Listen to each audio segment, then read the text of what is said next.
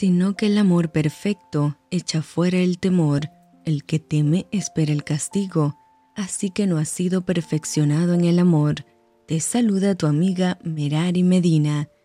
Bienvenidos a Rocío para el Alma, Lecturas Devocionales, la Biblia. Primera de Reyes, capítulo 8.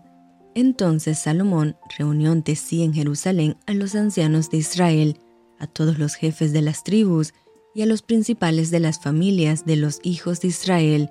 para traer el arca del pacto de Jehová de la ciudad de David, la cual es Sión. Y se reunieron con el rey Salomón todos los varones de Israel en el mes de Etanim, que es el mes séptimo, en el día de la fiesta solemne. Y vinieron todos los ancianos de Israel, y los sacerdotes tomaron el arca, y llevaron el arca de Jehová y el tabernáculo de reunión, y todos los utensilios sagrados que estaban en el tabernáculo, los cuales llevaban los sacerdotes y levitas, y el rey Salomón y toda la congregación de Israel que se había reunido con él, estaban con él delante del arca, sacrificando ovejas y bueyes que por la multitud no se podían contar ni numerar, y los sacerdotes metieron el arca del pacto de Jehová en su lugar, en el santuario de la casa, en el lugar santísimo, debajo de las alas de los querubines, porque los querubines tenían extendidas las alas sobre el lugar del arca, y así cubrían los querubines el arca y sus varas por encima. Y sacaron las varas, de manera que sus extremos se dejaban ver desde el lugar santo, que está delante del lugar santísimo, pero no se dejaban ver desde más afuera, y así quedaron hasta hoy. En el arca ninguna cosa había sino las dos tablas de piedra que allí había puesto Moisés en Horeb, donde Jehová hizo pacto con los hijos de Israel cuando salieron de la tierra de Egipto y cuando los sacerdotes salieron del santuario. La nube llenó la casa de Jehová y los sacerdotes no pudieron permanecer para ministrar por casa de la nube, porque la gloria de Jehová había llenado la casa de Jehová. Entonces dijo Salomón, Jehová ha dicho, que Él habitaría en la oscuridad, yo he edificado casa por morada para ti, sitio en que tú habites para siempre. Y volviendo el rey su rostro, bendijo a toda la congregación de Israel, y toda la congregación de Israel estaba de pie, y dijo, Bendito sea Jehová, Dios de Israel, que habló a David mi padre, lo que con su mano ha cumplido diciendo, Desde el día que saqué de Egipto a mi pueblo Israel, no he escogido ciudad de todas las tribus de Israel para edificar casa en la cual estuviese mi nombre, aunque escogí a David para que presidiese en mi pueblo Israel. Y David mi padre tuvo en su corazón edificar casa al nombre de Jehová, Dios de Israel. Pero Jehová dijo a David mi padre, cuanto a haber tenido en tu corazón edificar casa a mi nombre, bien has hecho en tener tal deseo, pero tú no edificarás la casa, sino tu hijo, que saldrá de tus lomos, él edificará casa a mi nombre, y Jehová ha cumplido su palabra que había dicho, porque yo me he levantado en lugar de David mi padre, y me he sentado en el trono de Israel, como Jehová había dicho, y he edificado la casa al nombre de Jehová Dios de Israel. Y he puesto en ella lugar para el arca, en la cual está el pacto de Jehová que él hizo con nuestros padres cuando los sacó de la tierra de Egipto. Luego se puso Salomón delante del altar de Jehová en presencia de toda la congregación de Israel, y extendiendo sus manos al cielo, dijo, Jehová Dios de Israel, no hay Dios como tú, ni arriba en los cielos, ni abajo en la tierra, que guardas el pacto y la misericordia a tus siervos, los que andan delante de ti con todo su corazón, que has cumplido a tu siervo David mi padre lo que le prometiste. Lo dijiste con tu boca y con tu mano lo has cumplido, como sucede en este día. Ahora pues, Jehová Dios de Israel, cumple a tu siervo David mi padre lo que le prometiste diciendo, no te faltará varón delante de mí, que se siente en el trono de Israel, con tal que tus hijos guarden mi camino y anden delante de mí, como tú has andado delante de mí. Ahora pues, oh Jehová Dios de Israel, cúmplase la palabra que dijiste a tu siervo David mi padre. Pero ¿es verdad que Dios morará sobre la tierra? He aquí que los cielos, los cielos de los cielos no te pueden contener, cuanto menos esta casa que yo he edificado. Con todo, tú atenderás a la oración de tu siervo y a su plegaria, oh Jehová Dios mío, oyendo el clamor y la oración que tu siervo hace hoy delante de ti, que estén tus ojos abiertos de noche y de día sobre esta casa, sobre este lugar del cual has dicho, mi nombre estará allí, y que oigas la oración que tu siervo haga en este lugar. Oye pues la oración de tu siervo y de tu pueblo Israel cuando oren en este lugar, también tú lo oirás en el lugar de tu morada, en los cielos, escucha y perdona. Si alguno pecare contra su prójimo y le tomare en juramento, haciéndole jurar, y viniera el juramento delante de tu altar en esta casa,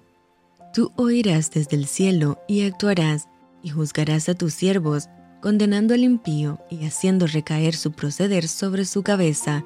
y justificando al justo para darle conforme a su justicia.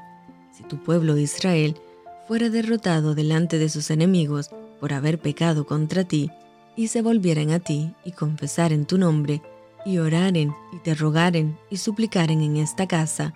tú oirás en los cielos y perdonarás el pecado de tu pueblo Israel, y los volverás a la tierra que diste a sus padres. Si el cielo se cerrare y no lloviere, por haber ellos pecado contra ti, y te rogaren en este lugar, y confesaren tu nombre, y se volvieren del pecado, cuando los afligieres, tú oirás en los cielos, y perdonarás el pecado de tus siervos y de tu pueblo Israel, enseñándoles el buen camino en que anden, y darás lluvias sobre tu tierra, la cual diste a tu pueblo por heredad. Si en la tierra hubiere hambre, pestilencia, tizoncillo, añublo, langosta o pulgón, si sus enemigos los sitiaren en la tierra en donde habiten, cualquier plaga o enfermedad que sea, toda oración y toda súplica que hiciere cualquier hombre o todo tu pueblo Israel, cuando cualquiera sintiere la plaga en su corazón y extendiere sus manos a esta casa, tú oirás en los cielos, en el lugar de tu morada, y perdonarás y actuarás y darás a cada uno conforme a sus caminos, cuyo corazón tú conoces, porque solo tú conoces el corazón de todos los hijos de los hombres para que te teman todos los días que vivan sobre la faz de la tierra que tú diste a nuestros padres, asimismo el extranjero, que no es de tu pueblo Israel, que viniere de lejanas tierras a causa de tu nombre, pues oirán de tu gran nombre, de tu mano fuerte y de tu brazo extendido, y viniere a orar a esta casa, tú oirás en los cielos, en el lugar de tu morada, y harás conforme a todo aquello por lo cual el extranjero hubiere clamado a ti, para que todos los pueblos de la tierra conozcan tu nombre y te teman, como tu pueblo Israel, y entiendan que tu nombre es invocado sobre esta casa que yo edifiqué. Si tu pueblo saliere en batalla contra sus enemigos por el camino que tú les mandes y oraren a Jehová con el rostro hacia la ciudad que tú elegiste y hacia la casa que yo edifiqué a tu nombre, Tú oirás en los cielos su oración y su súplica, y les harás justicia si pecaren contra ti, porque no hay hombre que no peque, y estuvieres airado contra ellos, y los entregares delante del enemigo, para que los cautive y lleve a tierra enemiga, sea lejos o cerca, y ellos volvieren en sí, en la tierra donde fueren cautivos, si se convirtieren y oraren a ti en la tierra, de los que los cautivaron y dijeren, pecamos, hemos hecho lo malo, hemos cometido impiedad, y si se convirtieren a ti de todo su corazón y de toda su alma, en la tierra de sus enemigos que los hubieren llevado cautivos, y oraren a ti con el rostro hacia su tierra que tú diste a sus padres, y hacia la ciudad que tú elegiste, y la casa que yo he edificado a tu nombre, tú oirás en los cielos, en el lugar de tu morada, su oración y su súplica, y les harás justicia. Y perdonarás a tu pueblo que había pecado contra ti, y todas sus infracciones con que se hayan rebelado contra ti, y harás que tengan de ellos misericordia los que los hubieren llevado cautivos, porque ellos son tu pueblo y tu heredad, el cual tú sacaste de Egipto, de en medio del horno de hierro. Estén pues atentos tus ojos a la oración de tu siervo y a la plegaria de tu pueblo Israel, para oírlos en todo aquello por lo cual te invocaren. Porque tú los apartaste para ti como heredad, tuya de entre todos los pueblos de la tierra, como lo diste por medio de Moisés tu siervo, cuando sacaste a nuestros padres de Egipto, oh Señor Jehová, cuando acabó Salomón de hacer a Jehová toda esta oración y súplica, se levantó de estar de rodillas delante del altar de Jehová, con sus manos extendidas al cielo, y puesto en pie, bendijo a toda la congregación de Israel, diciendo en voz alta, Bendito sea Jehová, que ha dado paz a su pueblo Israel, conforme a todo lo que él había dicho, ninguna palabra de todas sus promesas que expresó por Moisés su siervo ha faltado. Esté con nosotros Jehová nuestro Dios, como estuvo con nuestros padres, y no nos desampare ni nos deje. Incline nuestro corazón hacia Él, para que andemos en todos sus caminos y guardemos sus mandamientos y sus estatutos y sus decretos, los cuales mandó a nuestros padres y estas mis palabras con que he orado delante de Jehová estén cerca de Jehová nuestro Dios de día y de noche, para que Él proteja la causa de su siervo y de su pueblo Israel, cada cosa en su tiempo, a fin de que todos los pueblos de la tierra sepan que Jehová es Dios y que no hay otro. Sea pues perfecto vuestro corazón para con Jehová nuestro Dios, andando en sus estatutos y guardando sus mandamientos, como en el día de hoy. Entonces el rey y todo Israel con él sacrificaron víctimas delante de Jehová,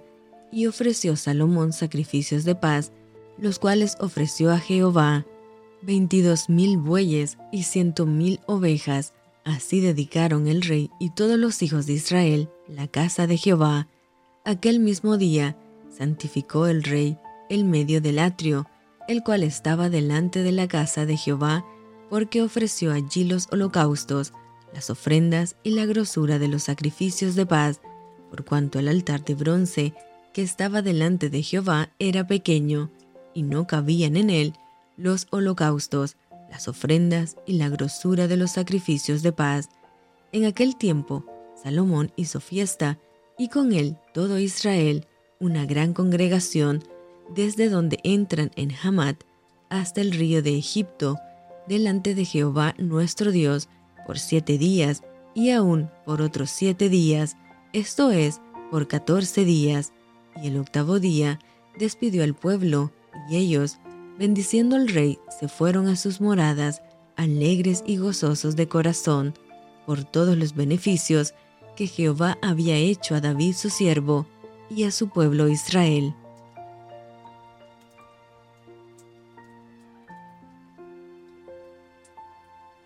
Y esto fue Rocío para el alma. Te envío con mucho cariño, fuertes abrazos tototes y lluvia de bendiciones.